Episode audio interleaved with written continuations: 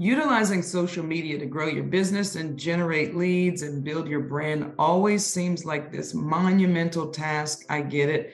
It's even more challenging for solopreneurs and companies that can't outsource this.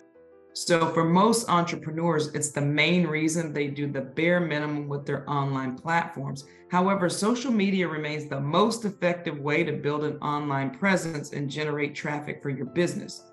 Otherwise, how will your tribe know you exist? Like any other marketing strategy, social media growth relies on specific best practices that you can do to increase your chances of success whether you're just starting with marketing your business on social media, or maybe you've been active on sites like Twitter or Facebook for years, but you haven't achieved much success. These are true and tried tips that help you gain organic followers. Those three most important things are strategy, posting, and content creation. And the best thing that you can do for your business is to always plan. So, the first thing on your social media marketing checklist should be starting off right.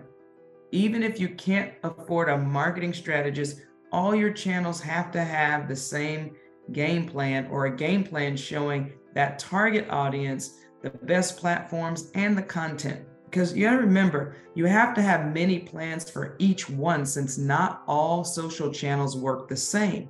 We're going to talk more about marketing for different platforms in our other podcast episodes, so make sure you watch out for those. The second best practice for organically building a following on social media is to mind your frequency. Frequency is everything online.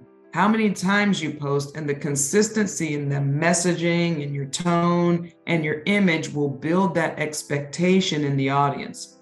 It's essential to develop a posting schedule and stick to it. If you fail to post regularly on your platforms, your business will quickly be forgotten.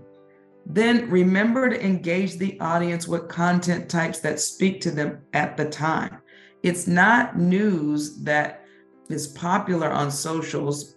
It's what's popular today may not necessarily be popular tomorrow. So your goal has to be to monitor the trends for what works. Photos and videos still garner more engagement than other types of posts.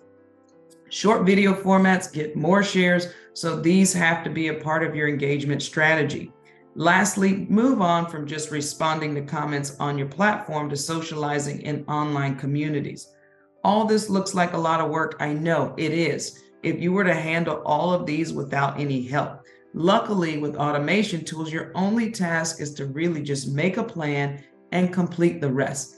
The best part is you can get an all in one tool like the Falera CRM that can help with organization and tracking and scheduling and even all your posting on social media. Not to mention getting a seamless interface for other businesses and customer facing activities. So that's it for today. See you on the next episode of this series Social Media Marketing for Small Businesses.